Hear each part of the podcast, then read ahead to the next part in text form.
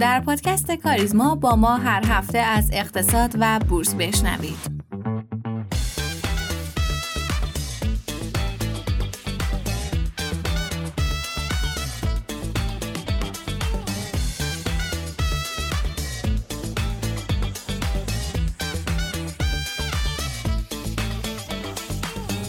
مرور اخبار این هفته اعلام مجدد نرخ خرید تضمینی گندم بالاخره بعد از تأخیر حدود شش ماهه در اعلام نرخ خرید تضمینی گندم دولت نرخ 17 و 500 هزار تومن رو برای خرید گندم اعلام کرد. اما اعلام این عدد در شرایطیه که قبل از این شورای قیمتگذاری قیمت 19500 تومن رو برای خرید تضمینی اعلام کرده بود.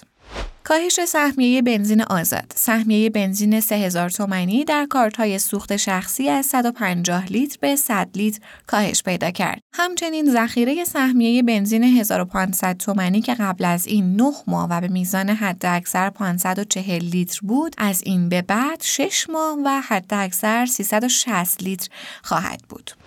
فهرست ابر بدهکاران بیمه این منتشر شد. بیمه مرکزی فهرستی از بدهکاران عمده رو منتشر کرد که نشون میده 107504 میلیارد ریال به شرکت های بیمه ای بدهکارن. در این فهرست بزرگترین بدهکار به صنعت بیمه بنیاد شهید امور ایثارگران با رقم 26169 میلیارد ریال در رده دوم شرکت ملی نفتکش با 10992 میلیارد ریال و در رده سوم شرکت ملی نفت ایران با بدهی 4827 میلیارد ریال اعلام شدند. تغییر محدوده نوسان قیمت در نمادهای گواهی سپرده کالایی تمام سکه طرح جدید پیرو اطلاعیه بورس کالا از روز چهارشنبه چهار بهمن 1402 تا اطلاع ثانوی محدوده نوسان قیمت مجاز در تمامی نمادهای گواهی سپرده کالای سکه طلا مثبت و منفی یک درصد میانگین موزون قیمت معاملات کلیه نمادهای گواهی سپرده کالای تمام سکه طرح جدید در روز کاری قبل خواهند بود.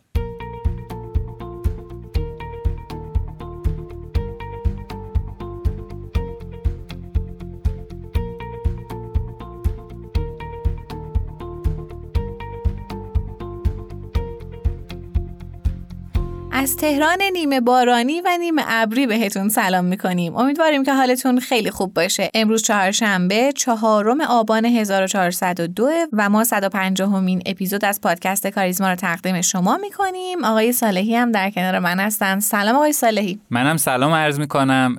خیلی خوشحالم که دوباره در خدمتتون هستم و امیدوارم صحبت های خوبی داشته باشیم. تمام تلاشمون رو می‌کنیم که صحبت های مفیدی و برنامه جالبی برای شنوندامون داشته باشیم و یه چیزم بگم مرسی از شما که به ما پیام می‌ذاریم پیاماتون رو می‌خونیم. خیلی کیف می‌کنیم. خب آقای سالی چه خبر؟ این هفته چطور بود؟ چه خبر از بازارا؟ واقعیت خواهم نظری حال بازارامون اصلا خوب نیست. دولت با سیاست دستوری هر روز داره حال بازارا رو حالا اقتصاد رو بدتر می‌کنه.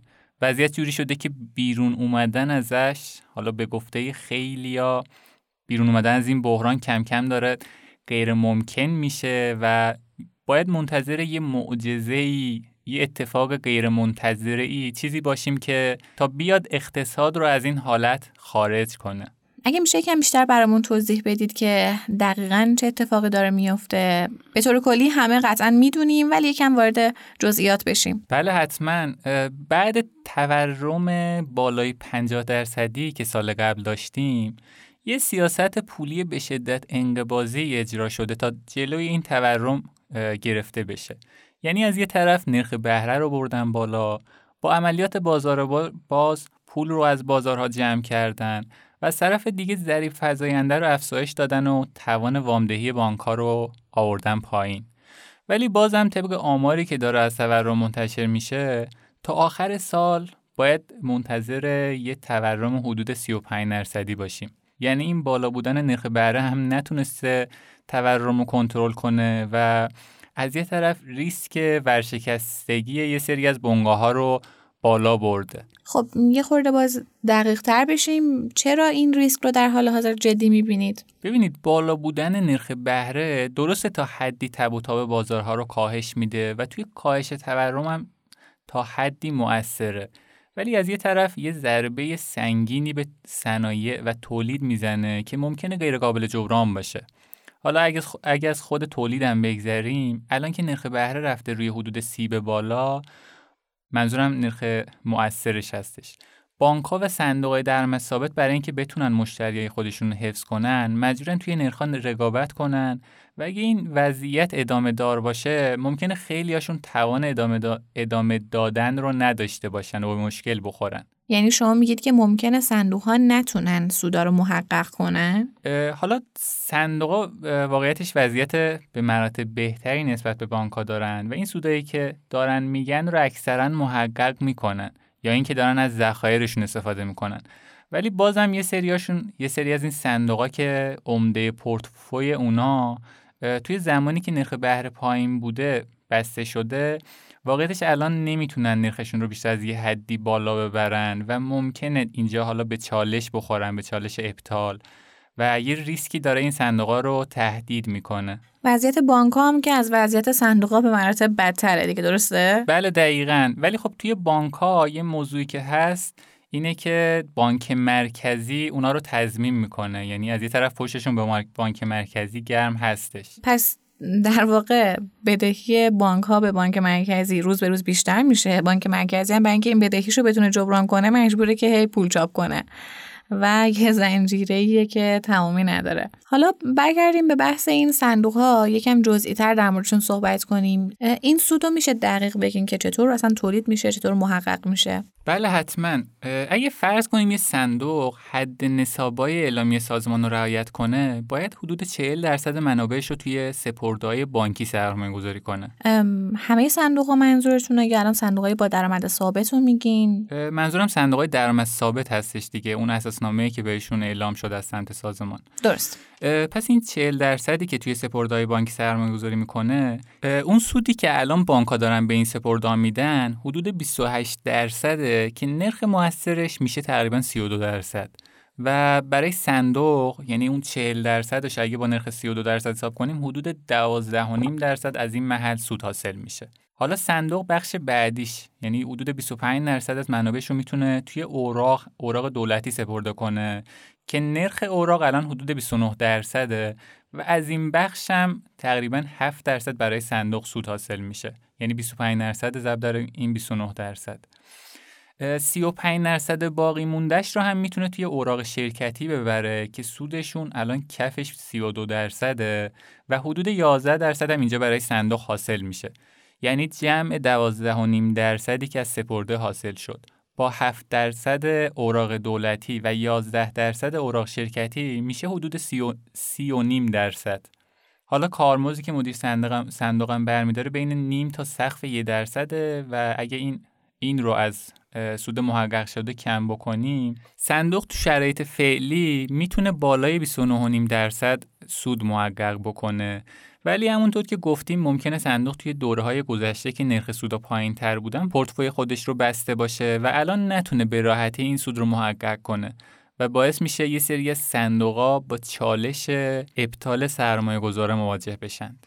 خب یعنی شما میگید که اون صندوق هایی که تونستن این موضوع رو مدیریت کنن با افزایش نرخ بهره سود خودشون رو تعدیل کردن و اونایی که نتونستن با بحران ابطال سرمایه گذاران دارن مواجه میشن فقط یه نکته هم هست آقای سالهی ما وقتی می‌خوایم یه صندوق انتخاب کنیم حالا مشخصا داریم در مورد صندوق درآمد ثابت صحبت می‌کنیم دو تا موضوع هستش که باید در واقع بهش توجه کنیم. یکی بحث سودیه که در واقع صندوق محقق می‌کنه که حالا میشه توی بازه های مختلف گذشته دیدش و بین صندوق های مختلف انتخاب کرد. اما یه موضوعی که هستش که دقیقا به این چیزی که شما میگین خیلی مرتبطه بحث بحث ذخیره که صندوق داره. اگر یک صندوقی بر فرض مثال نرخ بالاتری داره از صندوق دیگه ای میده ولی ذخیره کمتری داره فکر می‌کنم موضوعی که خیلی باید بهش توجه کنیم مخصوصا با این نکاتی که الان شما گفتین و خب دیگه این میشه تصمیم سرمایه گذارا که به این موارد دقت کنن و بهترین صندوق رو انتخاب کنن. بله دقیقا توضیحات خیلی خوبی دادید. حالا منم یه اشاره خیلی کوتاهی داشتم ولی ممنون که شما خیلی مفصلتر توضیح دادید. کلا سودایی که دارن الان صندوق پرداخت می‌کنن عمدتا حالا محقق میشه. ولی یه سری صندوقا اون ذخایری که تو دوره های قبل محقق کردن و حالا به سرمایه گذار ندادن حالا ممکنه یه بخشی از افزایش سودشون از اون محل باشه بوده باشه. یعنی سود رو از قبل محقق کردن ذخیره نگه داشتن و الان دارن یه بخش سود رو از اون محل پرداخت می‌کنن. ولی برای جمعبندی هم بخوام بگم درست صندوقا پشتوانه مثل بانک مرکزی ندارن. ولی نظارت زیادی که حالا سازمان بورس روی این صندوق داره و پورتفویی که این صندوق روی اوراق دولتی و اوراق شرکتی حالا سپرده ها بستن یه جوری ریسکشون خیلی کمتر از بانک ها هستش و عمده این سودایی که میگن رو محقق می‌کنن. ولی در کل حالا بین این صندوق هم باید یه هوشیاری سرمایه گذار به خرج بده و و بتونه از بین این صندوقا اون بهترینش رو انتخاب بکنه. بسیار هم عالی. خب آقای سالی خیلی وقت در مورد صنایع صحبت نکردیم. ببینیم که اون ور چه خبره. نکته اگر هست اتفاقی اگر افتاده کلا یه گزارش از وضعیتشون به ما بدین. بحث در مورد صنایع که خب خیلی زیاده. ولی من اینجا شروع می‌کنم که ما کشورمون تحریمه. یعنی چی؟ یعنی برای اینکه یه شرکت بیاد محصول خودش رو بفروشه باید تخفیف صادراتی بده. توی دریافت این ارزهای صادره محدودیت داره و و این ارزها رو باید با نرخهای پایینتر به دولت بده و تاثیرشون کنه. سر تامین مواد اولیه تامین یک سری قطعات مشکل داره و هزار تا مشکل دیگه. ولی با این حال شرکت ها با یه حاشیه سود حداقلی دارن ادامه میدن. امسال با حفظ این وضعیت شرایط برای تولید کننده خیلی سختتر شده و به سختی میشه گفت که یه صنعت حالش خوبه. صنعت پتروشیمی که به خاطر افزایش نرخ خوراک کلا رفته تو حاشیه صنعت پالایش با مصوبه اخیر وزارت نفت اوضاعش یه شبه تغییر کرد. چی هست مصوبه وزارت نفت؟ ببین تو صنعت پالایش به این شکلی که دولت یه نفتی بهشون میده و این نفته تبدیل به یه سری فراورده میشه و این فراورده دوباره به خود دولت برگردون نمیشه. حالا به یه نرخی. این حاشیه سوده یعنی از توی بازار جهانی به دست میاد. حالا نرخ مثلا بنزین گازوئیل نمی‌دونم فرآوردهای اصلی دیگه تو بازارهای جهانی حساب میشه و این میاد سودش مثلا می‌رسه به شرکت های پالایشی.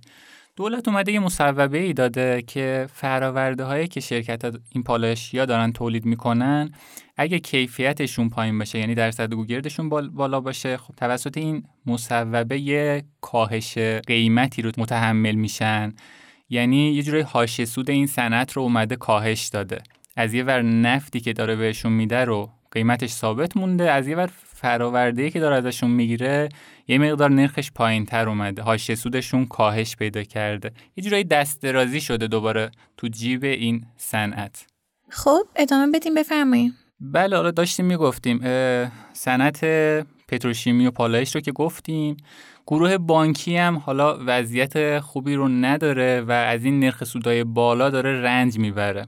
و در کل هر جا راه برای دستکاری سود شرکت مهیا باشه دولت کم نذاشته. اینو میشه از حاشیه سودای نه ماه کاملا متوجه شد که توی اکثر صنایع و شرکت ها این حاشیه سودا کاهش داشته. ولی خوشبختانه یا بدبختانه ما یه تورم و نرخ دلاری داریم که میاد همه اینا رو جمع می‌کنه. یعنی مثل زمانی که برف میاد و جای کثیف و تمیز رو یه دست می‌کنه الان هم وضعیت شرکت بد و خوب به این شکل شده که با دلار و تورم اجرای پوشش داده میشه. البته بازم تاکید کنم که ما داریم در مورد وضعیت کلیت بازار صحبت می‌کنیم. یعنی توی حتی بدترین شرایط هم دیدیم که یه سری از سهام و شرکت ها راه خودشونو میرن و, و میشه گزینه های خوبی حتی از بدترین صنایع هم پیدا کرد. از همه این صحبت ها یه سناریو میشه کشید بیرون. اونم اینه که دولت یه باطلاق گیر کرده و برای اینکه از این باطلاق خودش رو بکشه بیرون به هر جایی چنگ میندازه و دست درازی می‌کنه که بتونه فقط خودش رو نجات بده. خب آقای ساله شما مگر صحبت پایانی دارین بفرمایین که به این بخش پایان بدیم. بله کاملا با حرفاتون موافقم. حالا خلاصه صحبت هم اینه که بالا موندن نرخ بهره تو شرایط فعلی به شدت داره روی تولید و اقتصاد اثر منفی می‌ذاره و در کنارش ریسک بالا تو کشور جذابیت سرمایه گذاری رو کاهش داده. حالا از یه طرف دیگه محرک دلار به نظرم به زودی تاثیرش روی بازار می‌ذاره و می‌تونه یه رشد خوبی رو توی بازار رقم بزنه.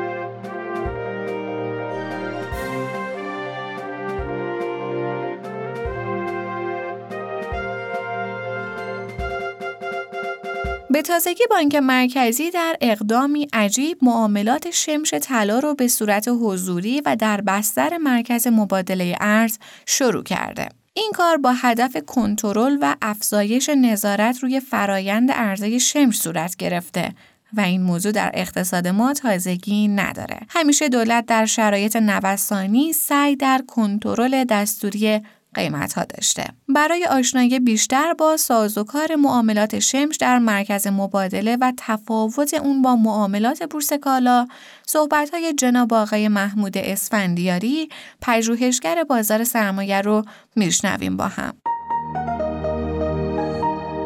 با نام و یاد خدا. عرض سلام و ادب و احترام دارم خدمت شنوندگان خوب پادکست کاریزما. و در این پادکست با موضوع حراج شمش طلا در مرکز مبادله ایران در خدمت شما عزیزان هستم و مطالبی را خدمتتون ارائه خواهم داد. خب همونطور که مستحضرید و در خبرها هم احتمالا شنیدید نخستین حراج شمش طلا روز چهارشنبه 27 دی ماه 1402 از ساعت 12 به صورت حضوری در مرکز مبادله ایران برگزار شد و طی اون 10 کیلوگرم شمش طلا با ایار 995 داد و ستد شد. از قرار معلوم قرار هست که دومین حراج هم روز چهارشنبه مورخ 4 بهمن برگزار بشه.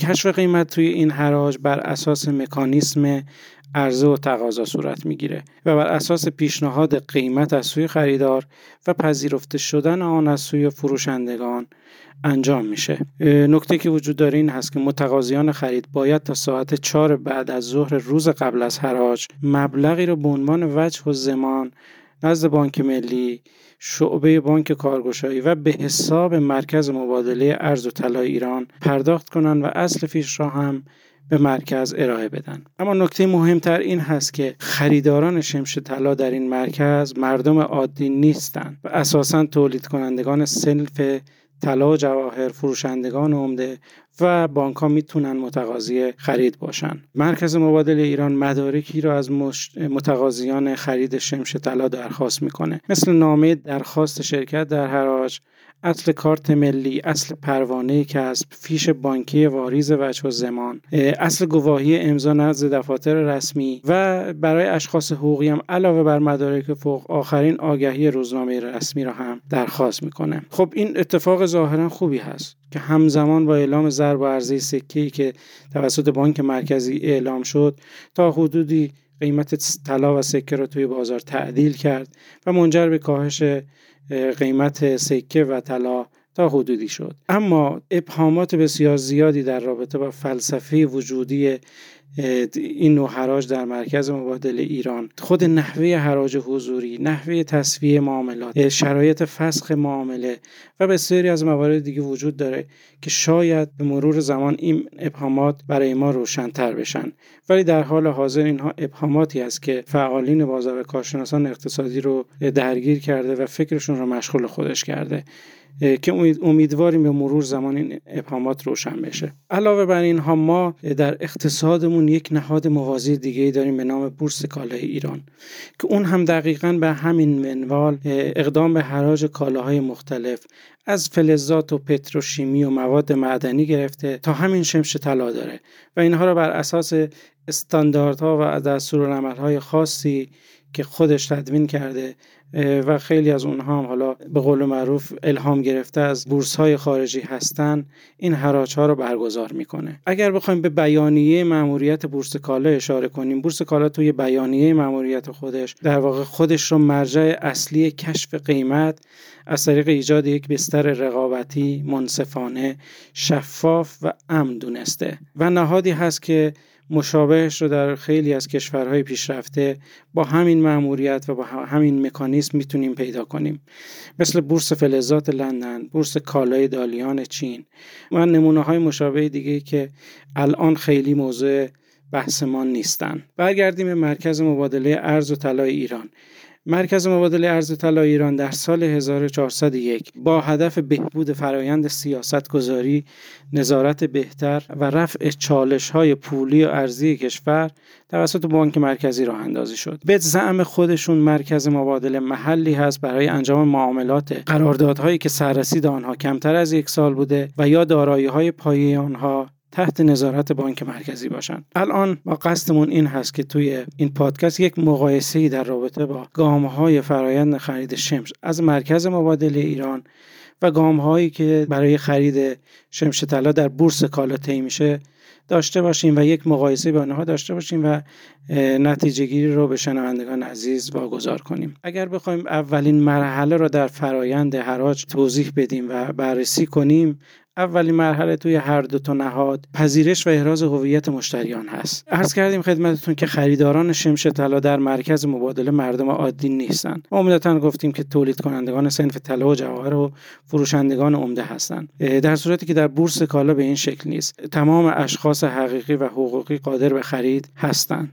حالا این که چطور میشه با تعداد اندکی از تولید کنندگان و فروشندگان عمده طلا و با این عمق پایین بازار ما بتونیم از فضای رفته بازی و افزایش کاذب قیمت ها جلوگیری کنیم و منافع عامه را فراهم کنیم سوال مهمی است که بانک مرکزی که همچین ادعایی رو کرده به نظر من باید پاسخ این سوال رو بده. از اینها که بگذریم مرکز مبادله ایران برای احراز هویت مشتریان و برای پذیرش مشتریان و متقاضیان خرید شمش مدارکی رو خواسته که عرض کردیم خدمتون این مدارک شامل کارت ملی پروانه کسب گواهی امضا برای اینها برای اشخاص حقیقی و آخرین آگهی روزنامه رسمی برای اشخاص حقوقی است. این در حالی که بورس کالا در رابطه با پذیرش و احراز هویت مشتریان مدارک بسیار کاملتری رو دریافت می‌کنه.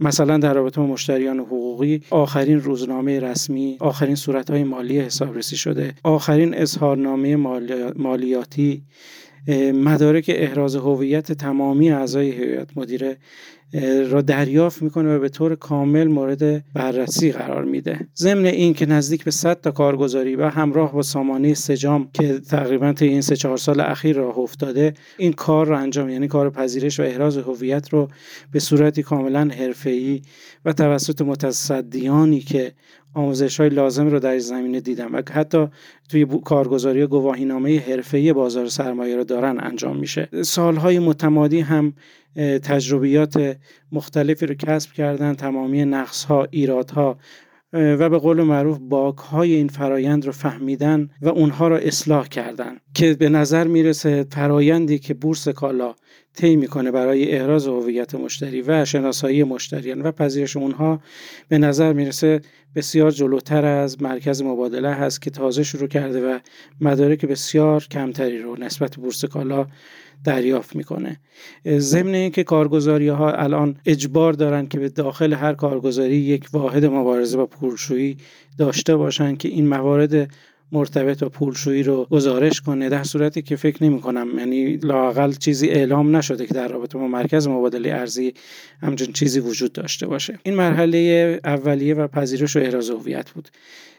اگر بخوایم به مرحله بعدی بپردازیم و یه مقایسه انجام بدیم مرحله بعدی عقص مبلغ پیش پرداخت یا وجه و زمانی هست که از متقاضی خرید شمش طلا دریافت میشه. این وجه اساسا به این دلیل از خریداران و فروشندگان دریافت میشه که در صورت فسخ معامله توسط هر یک از طرفین یا مواردی که دیرکر در تصویه وجود داره یا دیرکر در تحویل از طرف فروشنده وجود داره خسارت طرف مقابل از محل این پیش پرداخت یا همون وجه و زمان برداشت بشه و به طرف مقابل پرداخت بشه. از این نکته هم میگذریم که میزان جریمه فصل و جریمه دیرکر در مرکز مبادله اصلا تعیین نشده. ولی در دستور های بورس کالا به طور دقیق این مبلغ مشخص هست و این میزان جریمه مشخص شده و تعیین شده. خب برگردیم به اصل قضیه که وجه زمان یا پیش پرداخت بود. وجه زمان در فرایند خرید از مرکز مبادله باید به حساب مرکز مبادله ارز و طلای ایران پرداخت بشه. این موردی هست که خودشون اعلام کردن. تا اینجای کار هم مشکلی نیست. یعنی وجه زمان از طرف خریدار پرداخت میشه و وارد حساب مرکز مبادله ارز و طلا میشه. اما سوال این هست که اگر یک متقاضی بعد از واریز وجه انصراف بده یا در مکانیسم ارز و تقاضا به هر دلیلی نتونه شمش طلا را خریداری کنه این مبلغ به چه صورتی به حسابش عودت داده میشه؟ خب احتمالا متقاضی باید یک درخواست کتبی ارائه بده فرم استرداد را تکمیل کنه شماره حساب اعلام کنه و یک یا دو روز بعدش پولش به حسابش عودت داده میشه. خب این مشکلی بود که بورس کالا هم در ابتدا به اون مواجه بود و خیلی دردسرهای زیادی برای مشتری برای کارگزاری ها برای خود اتاق پایاپای بورس به وجود آورده بود. اما بورس کالا شاهکاری که به نظر من توی این زمینه انجام داد این بود که با همکاری بعضی بانک های پیشرو حسابی رو تحت عنوان حساب وکالتی تعریف کرد. و این مشکل به شکلی نبوغ آمیز حل کرد. در حساب وکالتی مشتری یک حساب توی بانک های طرف قرارداد به نام خودش افتتاح می‌کنه و به بورس کالا هم وکالت برداشت رو میده. زمانی که متقاضی درخواست خرید شمش را ثبت می‌کنه و به کارگزار خودش دستور میده یا سفارش میده که ثبت کنه پول در حساب خود مشتری و در این حساب وکالتی مسدود میشه. اگر خریدش موفقیت آمیز بود مبلغ پیش پرداخت یا همون وجه و زمان توسط بورس برداشت میشه و در صورتی هم که خرید به هر دلیلی انجام نشد یا متقاضی انصراف داد. این پول از مسدودی خارج میشه پول آزاد میشه و مشتری به سرعت به وجه خودش دسترسی پیدا می‌کنه. اینجا هم کاملا مشخص است که این ابتکار بسیار جالب بورس کالا مشکلات بسیاری رو از مشتریان از خود کارگزاران و از خود بورس حل کرده. در صورتی که این روشی که مرکز مبادله در پیش گرفته روشی است که در سالهای اولیه راه اندازی بورس کالا وجود داشت و بعد از مشکلات بسیاری که وجود اومد بورس کالا این ابتکار رو به خرج داد. حالا می‌رسیم به اصل قضیه و مرحله سوم که کشف قیمت طی فرایند حراج حضوری هست. زمان حراج شمش و نحوه تعیین عرضه و تقاضا و در نهایت کشف قیمت توسط مرکز مبادله و توسط بورس کالا اعلام شده. روج حراج در مرکز مبادله به صورت حراج حضوری اعلام شده. ولی خب هیچ گونه توضیحات بیشتری در رابطه با جزئیات آن اعلام نشده.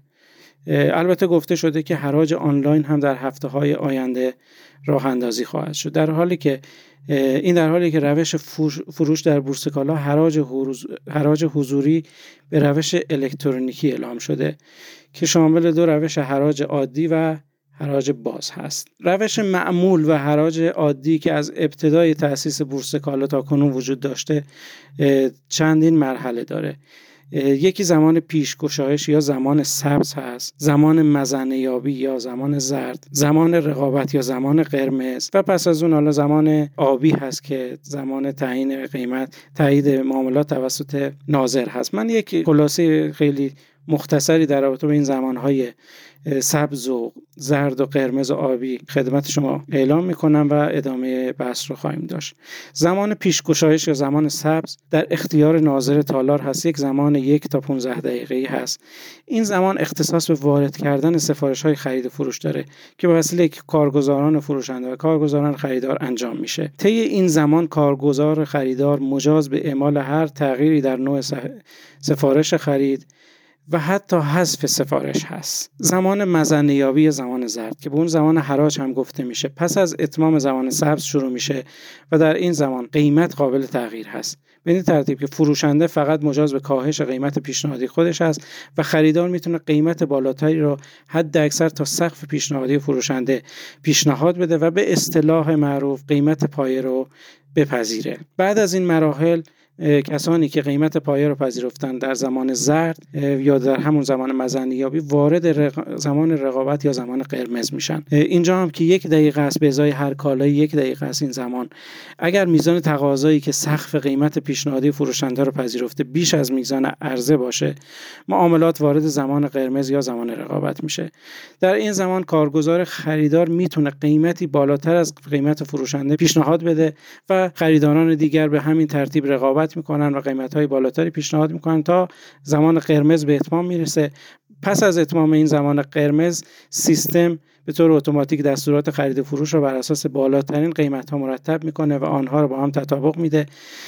اساس کار بر اولویت فروش با قیمت های پایینتر و زمان ثبت زودتر و اولویت خرید با قیمت های بالاتر و زمان ثبت زودتر هست. این در رابطه با حراج عادی بود و حراج معمولی بود. حراج باز که روش جدیدتری هست که دوی بورس کالا روی بعضی کالاها اعمال میشه و انجام میشه. تمام مراحل که تا پیش از این گفتیم رو داره و تنها تفاوتش با روش حراج حراج عادی زمان قرمز هست که با نظر ناظر بازار قابل تغییره. این زمان رو وقتی ناظر افزایش میده در واقع زمان بیشتری رو برای مذاکره بین خریداران و فروشنده و رسیدن توافق بین آنها در اختیارشون قرار میده. نکته دیگه که لازم به ذکر است به علت پیچیدگی فرایند کشف قیمت کارگزاری های بورس کالا از معاملهگرانی حرفه‌ای در این زمینه استفاده می‌کنن. این معاملهگران تجربیات کافی رو دارن و این تجربیات آنها قطعا به کشف منصفانه قیمت کمک زیادی می‌کنه. ولی این در حالیه که در مرکز مبادله مشخص نیست معاملهگراشون اصلا حتی تا چه اندازه به سامانه آشنایی دارن. و آیا اصلا مهارتی برای کار با سامانه دارن یا خیر؟ ضمن این که سامانه معاملاتی که توی بورس کالا هست یک سامانه کاملا بومی هست که بر اساس استانداردهای دنیا توسط متخصصان خود کشور خودمون طراحی شده و طی سالهایی که از راه اندازی بورس کالا میگذره به مرور به بلوغ رسیده و در حال حاضر کمترین اختلال و خطا رو داره. و این به هیچ وجه قابل مقایسه با سامانه معاملات مرکز مبادلات نیست که ظاهرا طی حراج روز چهارشنبه هفته گذشته قطعی و, و اختلالاتی هم گزارش شده که داشته. سوالی که ما در انتها می‌خوایم بپرسیم سوالی که انتظار میره سیاستگزاران این حوزه بهش پاسخ بدن این هست که وقتی تمام مراحلی که برای حراج شمش طلا در مرکز مبادلاتی در نظر گرفته شده به شکلی کاملا بهینه تر و آزمون شده در بورس کالا و کارگزاری هایی که تحت نظارت بورس کالا فعالیت می کنند و با بهرهگیری از پرسنلی کاملا حرفه‌ای و دارای گواهینامه های حرفه‌ای انجام میشه. چرا باید یک نهاد را از صفر و با سعی و خطا شکل داد راه اندازی کرد و حراج حضوری به همون منوالی که در بورس کالا انجام میشه در این نهاد انجام بشه. به نظر می‌رسه این دقیقا همون داستان آشنا و قدیمی اختراع دوباره چرخ است. خیلی متشکرم.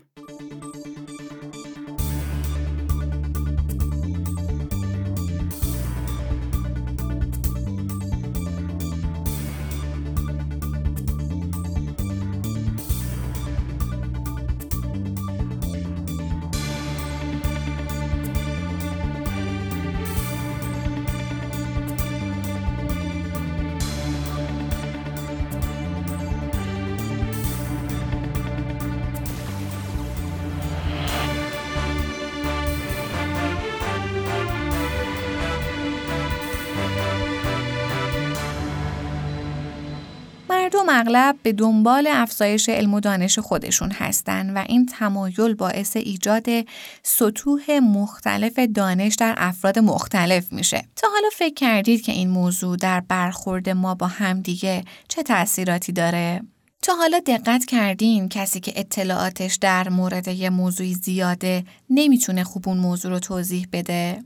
یا انقدر پیچیده و سخت صحبت می‌کنه که باعث میشه گیج بشیم؟ به این پدیده میگن سوگیری شناختی نفرین دانایی Curse of Knowledge Bias نفرین دانایی یه سوگیری شناختیه که باعث میشه فرد فکر کنه طرف مقابلش هم دانش کافی درباره موضوع مورد بحث داره. سوگیری شناختی نفرین دانایی همون چیزیه که باعث میشه توی دانشگاه صحبتهای استاد رو متوجه نشیم. موقع خرید لپتاپ نفهمیم فروشنده چی میگه یا مثلا زمان خرید طلا از حساب و کتاب طلا فروش سر در نیاریم بذاریم یه مثال خیلی ساده رو با هم مرور کنیم. فرض کنید که خانم محمدی کیک های خیلی خوبی میپزه و همه عاشق طعم کیکاشن. حالا اگر یک نفر ازش دستور کیک رو بخواد میگه دو لیوان آرد رو با بکینگ پودر قاطی کن یا اونقدر آرد اضافه کن تا خمیرت غلظت مناسب داشته باشه و الی آخر اما مسلما ما با این دستور نمی‌تونیم کیکی به همون خوبی درست کنیم. چون ما نمی‌دونیم چقدر بکینگ پودر لازمه یا باید آرد رو علک کنیم یا نه یا غلظت مناسب خمیر چقدره. خانم محمدی دچار نفرین دانایی شده. چون فکر می‌کنه طرف مقابلش هم می‌دونه که مقدار مناسب بکینگ پودر چقدره یا خمیر خوب چه نوع خمیریه. این نفرین دانایی همه جا می‌تونه اتفاق بیفته. مثلا معلم یا استادهای دانشگاه زیاد گرفتارش میشن. مدیر بازاریابی و فروش چیزایی از تیم می‌خوان که اعضای تیم اطلاعاتی در موردش ندارن. یا فروشنده گوشی موبایل یا هر گجت دیگه ای نمی‌تونه اطلاعات کافی رو به مشتری بده چون مشتری کلا از حرفاش سر در نمیاره. مشکل اینجاست که معمولا افراد نمی‌فهمن که دچار نفرین دانایی شدن و متوجه نیستن که این پدیده می‌تونه چه تاثیر روی بقیه بذاره. فروشنده که مشتری رو درک نکنه هیچ وقت موفق نمیشه محصولش رو بفروشه. پس باید سعی کنیم تا جایی که می‌تونیم این موضوع رو کنترل کنیم. عبارت نفرین دانایی اولین بار در سال 1989 توی یک مجله اقتصادی به کار رفت.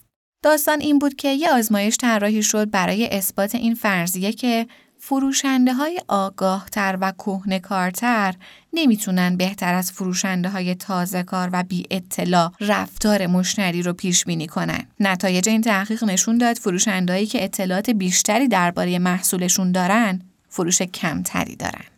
بعد از اون در سال 1990 یک دانشجوی روانشناسی به نام الیزابت نیوتون اومد و این پدیده رو بیشتر بررسی کرد. نیوتون از دو گروه استفاده کرد. یک گروه باید ریتم یک آهنگ معروف مثل تولدت مبارک رو با انگشتاشون می‌زدن و گروه دیگه آهنگ رو حدس می‌زدن.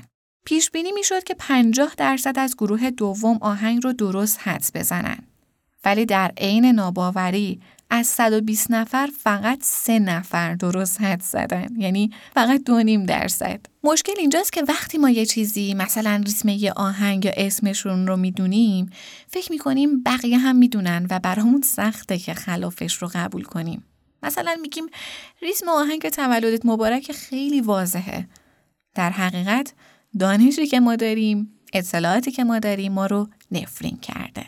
حالا که متوجه شدیم خطای شناختی نفرین دانایی چه تأثیری می‌تونه روی زندگی و کسب و کارمون بذاره بیایید ببینیم که چطور می‌تونیم این موضوع رو کنترل کنیم. اولین و مهمترین کاری که در رابطه با نفرین دانایی می‌تونیم انجام بدیم اینه که اون رو خوب بشناسیم. اگه آگاه باشیم که این پدیده وجود داره و چی هست، بهتر و راحتتر پیامدهای منفی و مشکلاتی که برامون به وجود میاره رو می‌شناسیم پس کمتر دچارش میشیم. دومین کاری که کمک زیادی بهمون می‌کنه اینه که با طرف مقابل همدردی کنیم. یعنی خودمون رو جای اون طرف بذاریم و سعی کنیم موضوع رو از دید اون شخص نگاه کنیم. نکته مهم بعدی اینه که عجله نکنیم.